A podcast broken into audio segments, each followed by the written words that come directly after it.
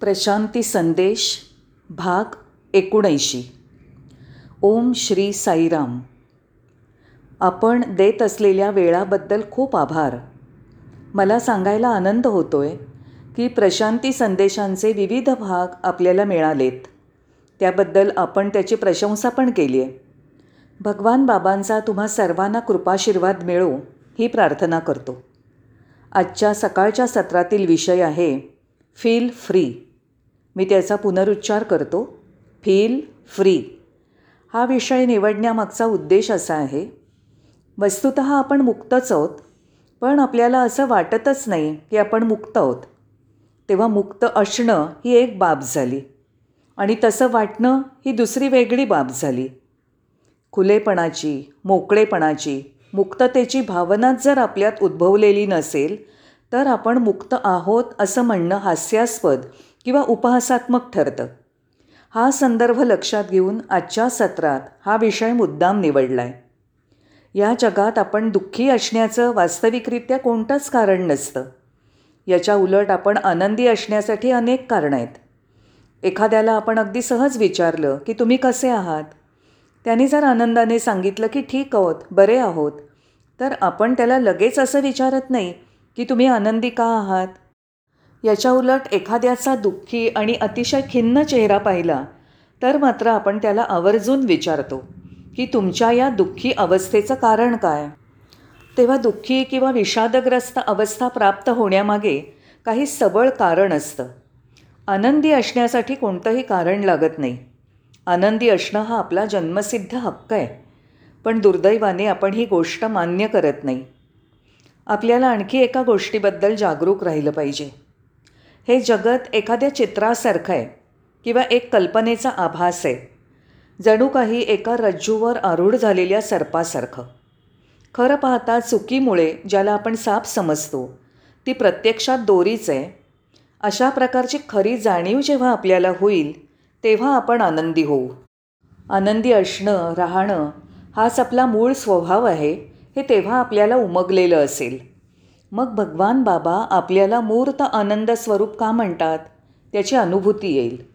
असं असलं तरीसुद्धा आपल्याला या ऐहिक जगातील दुःख भोग आणि क्लेश यांना पूर्णतया बाजूला सारता येत नाही. याचं सखोलपणे जर पृथक्करण केलं तर असं कळून येईल की ज्या दुःखामुळे यातनांमुळे आपल्याला विषण्णावस्था येते त्याचं कारण म्हणजे आपल्यात असलेल्या शुद्ध जाणीवेचा अभाव हेच होय. मी तर असं म्हणेन की खऱ्या अर्थाने ही जाणीव आपल्याला उमगलीच नाही. तेव्हा जाणीवेबद्दलची चुकीची समजूत हे आपल्या क्लेशांचं आणि व्यथांचं आदिकारण आहे. आता यासंबंधीचं एक उदाहरण बघूया. समजा आपण एका दिव्याभोवती पूर्ण आच्छादन घातलं त्याला संपूर्ण झाकलं आणि म्हटलं की कुठं आहे प्रकाश? तर ती आपलीच चूक आहे. तुम्ही दिव्यावरचं आवरण काढा मग तुम्हाला हाच दिवा तीव्र प्रकाशाने उजळलेला आहे असे दिसेल. आपली दृष्टी एका पटलामुळे अशीच झाकोळलेली आहे. मोतीबिंदू झालेल्या रोग्याप्रमाणे याचाच परिणाम म्हणजे आपण मूर्त आनंद स्वरूपच आहोत हेच आपल्याला समजत नाही उमगत नाही. ही संपूर्ण चराचर सृष्टी परमानंद स्वरूप आहे. पशुपक्षी प्राणीमात्र भूतमात्र वनस्पती यांनी युक्त असलेली ही सचेतन आणि अचेतन सृष्टी या परमोच्च आनंदाने जणू काही डोलत आहेत नृत्य करत आहेत. मानवाला सुद्धा या परमोच्च आनंदाची सौख्याची अनुभूती आली तरी त्याला तसं वाटतच नाही. त्यामुळे बंधनातून झालेल्या मुक्ततेची उमजच नाही. ही आपलीच चूक आहे. तेव्हा याआधी मी म्हटल्याप्रमाणे सर्व चराचर सृष्टीत दुःख आणि क्लेश नाहीतच. हे सर्व मानवनिर्मित आहेत या विषयावर भगवान बाबांचा उपदेश काय आहे तो उद्धृत करतो.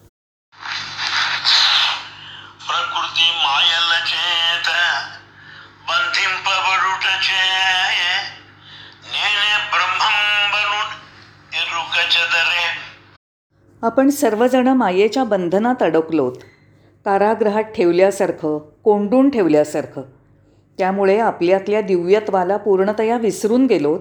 आणि ही बाब आपल्याला दृष्टीआड झाली आहे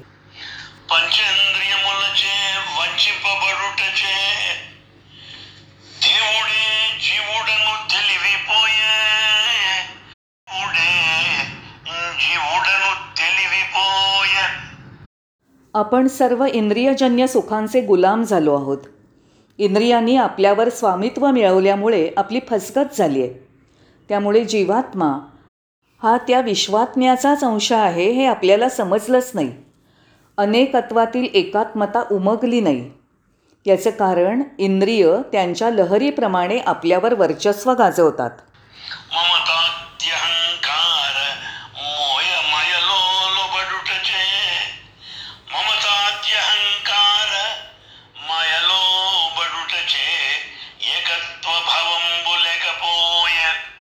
आपल्यात आसक्ती आणि अहंकार आहे त्यामुळे मायेच्या मोहजाळात आपण लोटले जातो. मग सर्व चराचर सृष्टी त्याच ईश्वराने व्यापली आहे ही जाणीवच हरपते.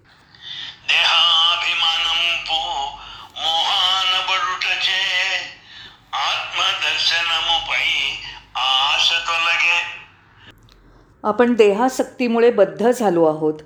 या देहासक्तीला कोणतीच मर्यादा राहिली नाही. स्वस्वरूपाला अनुभवण्याचा कोणताही प्रयत्न आपण करत नाही.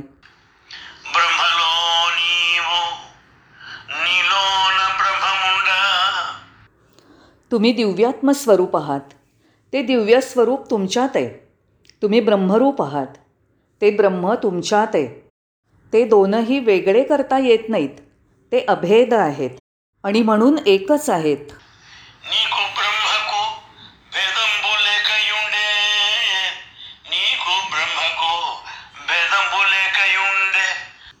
तेव्हा तुम्ही आणि ब्रह्म यात कोणताही फरक नाही.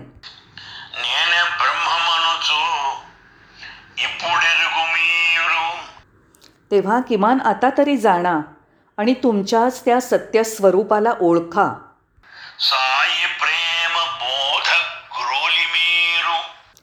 भगवान बाबांचा हा प्रेममय उपदेश ऐकून आणि त्यांच्या दैवी प्रेमाची अनुभूती घेऊन त्यांच्या या दिव्य शिकवणुकीचा आपण अंगीकार करूया. आता हे समजून घेतलं पाहिजे की आपण त्या दिव्यात्म्याचेच मूर्त स्वरूप आहोत. त्यापेक्षा कमी दर्जाचे मुळीच नाही. थोडक्यात सांगायचं म्हणजे आपण या मायाजाळात पूर्णतया अडकलेले आहोत. देहासक्ती आणि अहंकार यामुळे आपण इंद्रियांचे दास झालो आहोत आणि त्यामुळे आपल्या सत्यस्वरूपाला ओळखणंच हरवून बसलोत. सत्य हे आहे की मी ईश्वरात आहे तसंच तो ईश्वर माझ्या अंतर्यामी आहे. या अद्वैताची जाणीव असणं. पण ही जाणीवच माझ्यातनं अंतर्धान पावलेली आहे.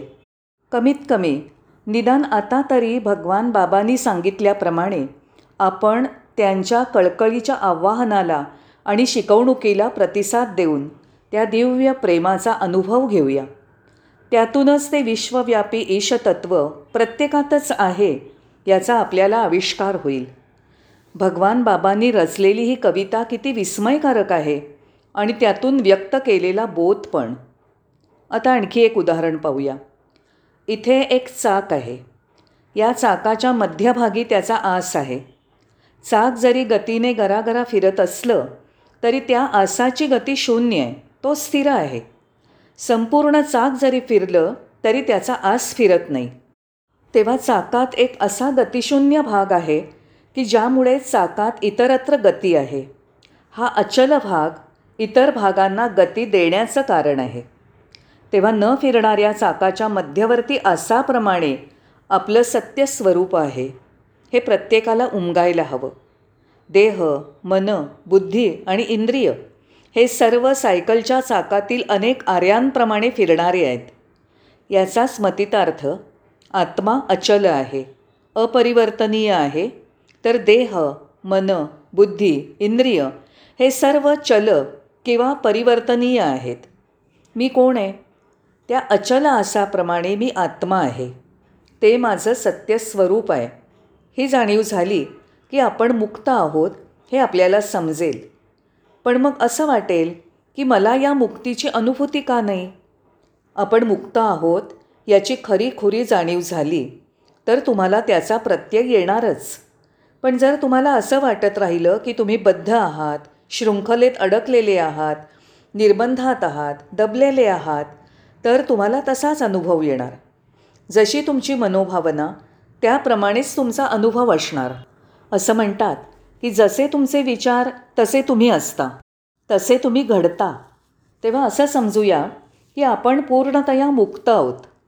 तथापि जमिनीवरून चालणाऱ्या असंख्य पायांच्या गोमेप्रमाणे आपली स्थिती झाली आहे. देहासक्तीमुळे आपणच कल्पनेने निर्माण केलेली गृहीत धरलेली ही बंधनं आहेत. वास्तविकरित्या तुम्हाला जन्मतःच मुक्ती मिळाली आहे. कोणत्याही क्रियेने ज्ञानसाधनेने ती प्राप्त झालेली नाही. तेव्हा तुम्हाला असं वाटत राहिलं की तुम्ही बंधनातच आहात तर ते तसंच असणार.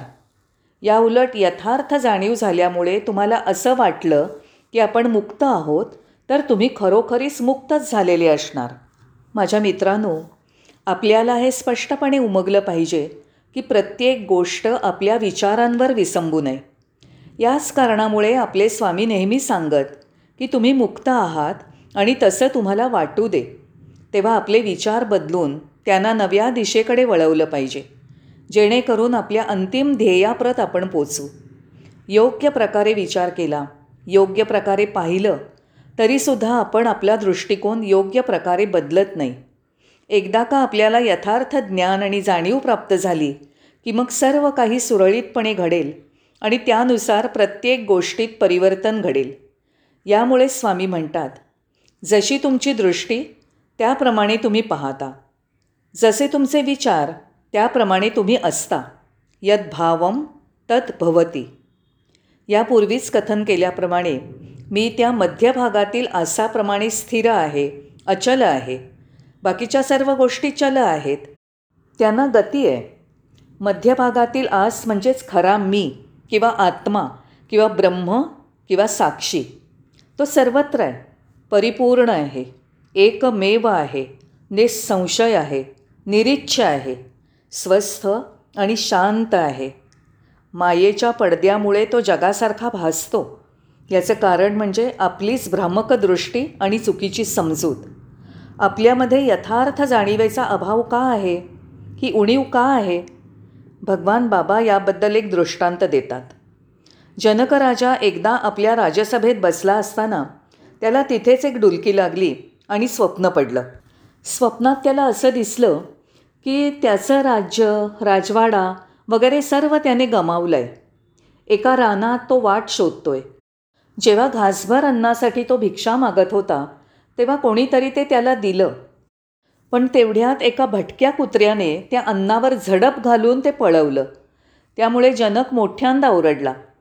नंतर त्याला जेव्हा जाग आली तेव्हा त्याने पाहिलं की आपण राजसभेतच आहोत. मग त्याने गुरु वसिष्ठांना बोलावणं पाठवलं आणि विचारलं की स्वामी यातली सत्य परिस्थिती कोणती? माझी जागृतावस्था की स्वप्नावस्था? वसिष्ठ म्हणाले त्या दोनही अवस्था खऱ्या आहेत. स्वप्नावस्थेत ते सत्य होतं. जागृतावस्थेत हे सत्य आहे.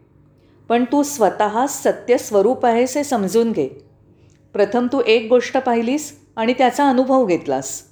नंतर दुसरी गोष्ट पाहून त्याचा अनुभव घेतो आहेस. तेव्हा तू दृश्य नसून द्रष्टा आहेस.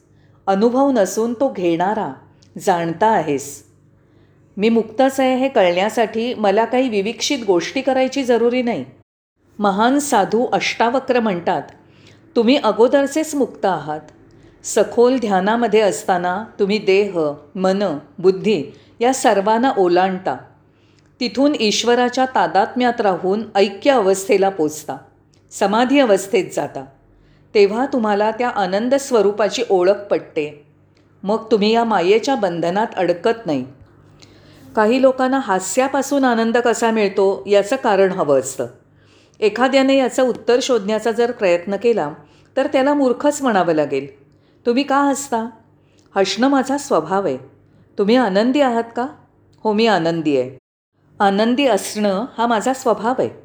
त्याचं काय कारण आहे? हे कशासाठी शोधायचं? या उलट जर तुम्ही रडत असाल तर त्याचं नक्की काहीतरी कारण आहे. जर तुम्ही दुःखी असाल तर त्यालाही काही कारण आहे. तेव्हा आनंद हा तुमचा मूळ स्वभाव आहे आणि दुःख हे निर्माण केलेलं असतं हे समजून घ्या. तेव्हा आपण मुक्त आहोत याची अनुभूती तुम्हाला तुमचं बहिरंग आणि अंतरंग यातून मिळायला हवी. यानंतर तुमच्या मनात जे विचार येतील ते वरवरचे किंवा उथळ असतील. जे विचार तुमच्या हृदयापासून येतील ते प्रामाणिक आणि खरे असतील. मग ते एखाद्या उत्कृष्ट गीतासारखे असतील. असं आयुष्य जगण्यात सुयोग्य आहे. यानंतर आपण काय करायला हवं? तर जागृत व्हायला हवं. जागृत व्हा. आता काही करण्याची जरुरी नाही. साधना किंवा योगाचा सरावसुद्धा नको. कारण आधीपासूनच तुम्ही मुक्त झाला आहात. जन्मजात मुक्त आहात. ही बंधनं ही गुलामगिरी तुम्हीच कल्पनेने निर्माण केली आहे भगवान बाबा म्हणतात.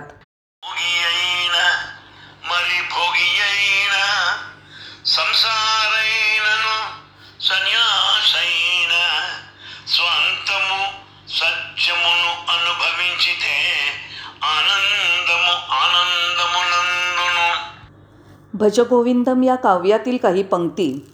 भगवान बाबांनी उटकमण तिथे एकोणीसशे त्र्याहत्तरच्या वासंतिक चर्चासत्रात आपल्या प्रवचनात म्हटल्या होत्या.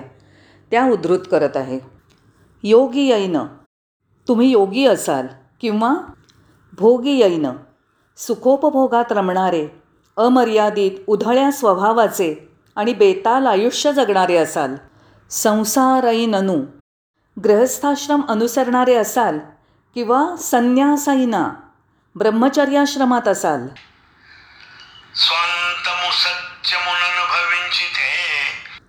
जर तुम्ही मनशांती आणि सत्यपालनाने आनंदी असाल तर तुम्हाला निश्चितपणे परमानंदाची प्राप्ती होईल. आपल्याला मनशांती नसते तसंच सत्य या मूलतत्वाचे आपण परिपालन करत नाही. नेमक्या या उणीवाच आपल्या मार्गात येतात आणि त्यामुळे आपण बद्ध आहोत बेडीत अडकलेले आहोत असं आपल्याला वाटत राहतं पण तसं अजिबातच नाही. आपले स्वामी प्रत्येक वेळेला याचीच आठवण करून देतात. तेव्हा आधीच सांगितल्याप्रमाणे आपल्याला मिळणारा आनंद हा बाह्यवृत्तीत आणि आंतरिक असा आहे. त्यात आपल्या हृदयाला विशेष महत्त्व आहे. तेव्हा आता आपल्याला फक्त जागृत व्हायचं आहे सरतेशेवटी मला तुम्हाला हे सांगायचं आहे की बाह्य जगतात जे दृश्य तुम्ही पाहता त्यातूनच तुम्हाला हे पाहणारा जो द्रष्टा आहे त्याला जाणून घ्यायचं आहे दृश्यापेक्षा द्रष्ट्याचा अधिक विचार करायचा आहे आपण खूप गोष्टी पाहतो पण या द्रष्ट्याला विसरता कामा नये. आपण कानाने बऱ्याच गोष्टी ऐकतो पण फक्त आवाजाकडेच लक्ष न देता ऐकणारा आदिश्रोता कोण आहे याचं पण अवधान हवं. आपली प्रत्येक कृती करता करविता तो आहे या भूमिकेतनं जर साकार झाली तर मी माझी जबाबदारी यथायोग्य सांभाळली आणि माझं विहित कर्तव्य योग्य प्रकारे पार पाडलं असं होईल. त्यामुळे हा दिव्य आनंद मला प्राप्त होईल. मग मला साक्षात्कार होईल की मुक्त असणं म्हणजे काय आणि कशा प्रकारे? जो माझा जन्मसिद्ध हक्क आहे. तेव्हा या क्षणापासून आपण मुक्त आहोत असं आपल्याला वाटू दे. तुमचा आभारी आहे.